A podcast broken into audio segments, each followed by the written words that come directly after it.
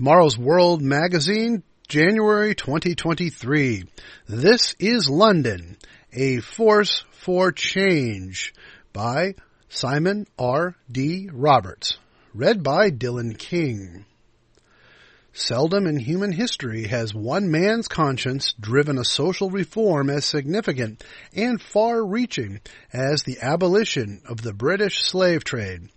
Though others played their vital parts, it is William Wilberforce, a member of the United Kingdom Parliament, whose bold and life-changing efforts as an opponent of slavery were central to reforms that would bring freedom to millions and forever change the world from the Slave Trade Act, which in 1807 brought an end to Britain's slave trade, to the Slavery Abolition Act of 1833, which ended slavery itself across the British Empire.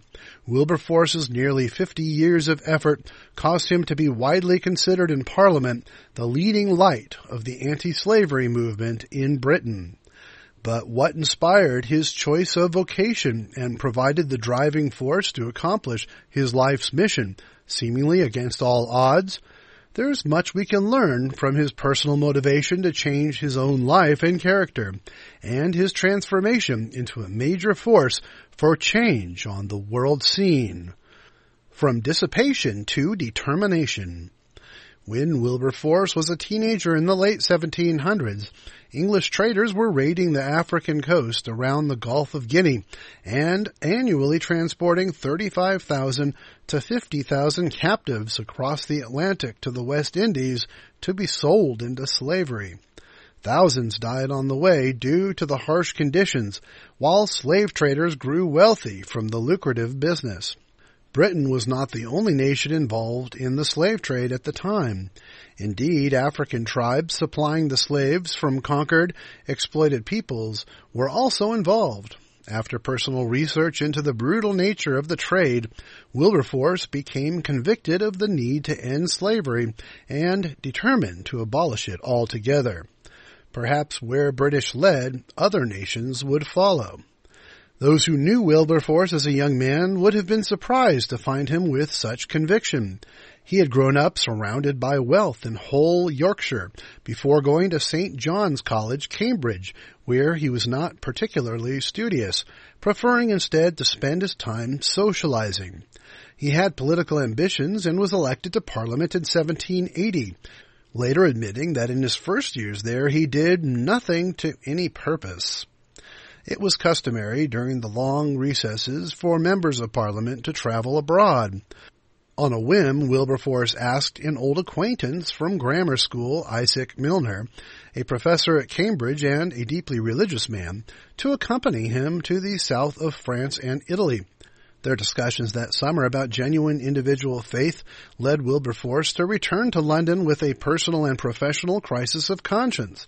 He turned to scripture and gave up things he felt God was not pleased with, including his excessive socializing. He began to question even his participation in the business of politics, often conducted in questionable social settings. He turned to a friend for advice.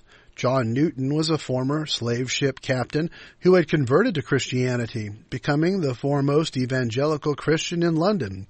He composed the words to the hymn Amazing Grace.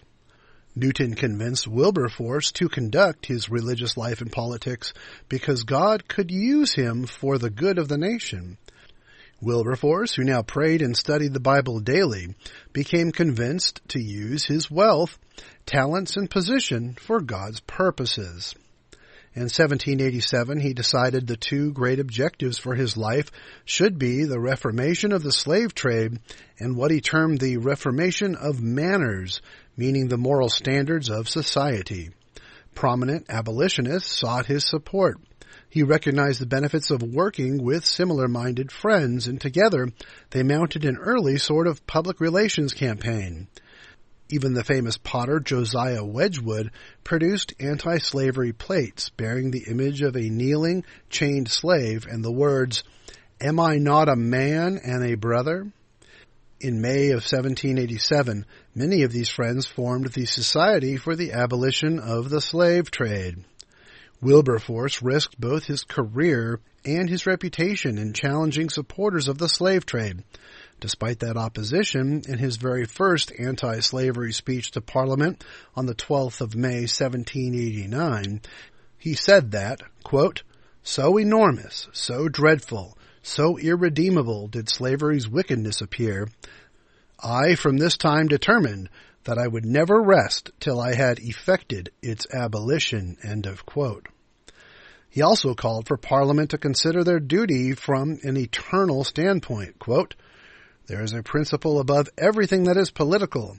When we think of eternity and of the future consequences of all human conduct, what is here in this life which should make any man contradict the principles of his own conscience, the principles of justice, the laws of religion and of God? End of quote.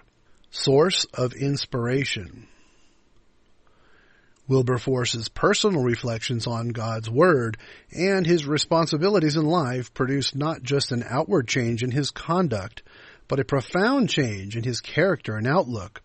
He strove to abide by what he understood the eternal God of creation stated was morally pure, and to follow his commandments, which reflect his perfect character. God expects us to read the Bible and view it as His inspired word, 2 Timothy 3 verses 16 and 17. Not just as purely academic knowledge, but as something to complete us and our character, to equip us for the challenges of life. God makes it clear in James 1 verse 22 that we should be doers of the word and not just hearers only. Troubled by what he saw as a hypocritical and decadent English church, Wilberforce sought to obey God by establishing more than 60 philanthropic organizations to help the lives of the poor, support education and prison reform, and end child labor. In 1807, after 20 years of persistent work and repeated failed votes, Parliament passed the Abolition Act outlawing the British Atlantic slave trade. It was another 26 years, just days before Wilberforce's death in 1833, before the House of Commons passed the Slavery Abolition Act outlawing slavery itself in the British Empire. Wilberforce endured in the face of overwhelming political opposition and trusted God for strength through his lifelong bouts of poor health. He challenged the status quo, first in his own life and then in society for almost 50 years, becoming a formidable force for change. However, despite all of his noble and valiant efforts, slavery remains today in various forms around the world. Not until Jesus Christ returns to establish the kingdom of God on this earth will human beings everywhere be truly free. Christians who involve themselves in politics may experience short-term victories, but Satan's world always prevails eventually. This is one reason why we are reminded that today's Christians are ambassadors of God's kingdom, 2 Corinthians 5 verse 20, and should not involve themselves in political disputes.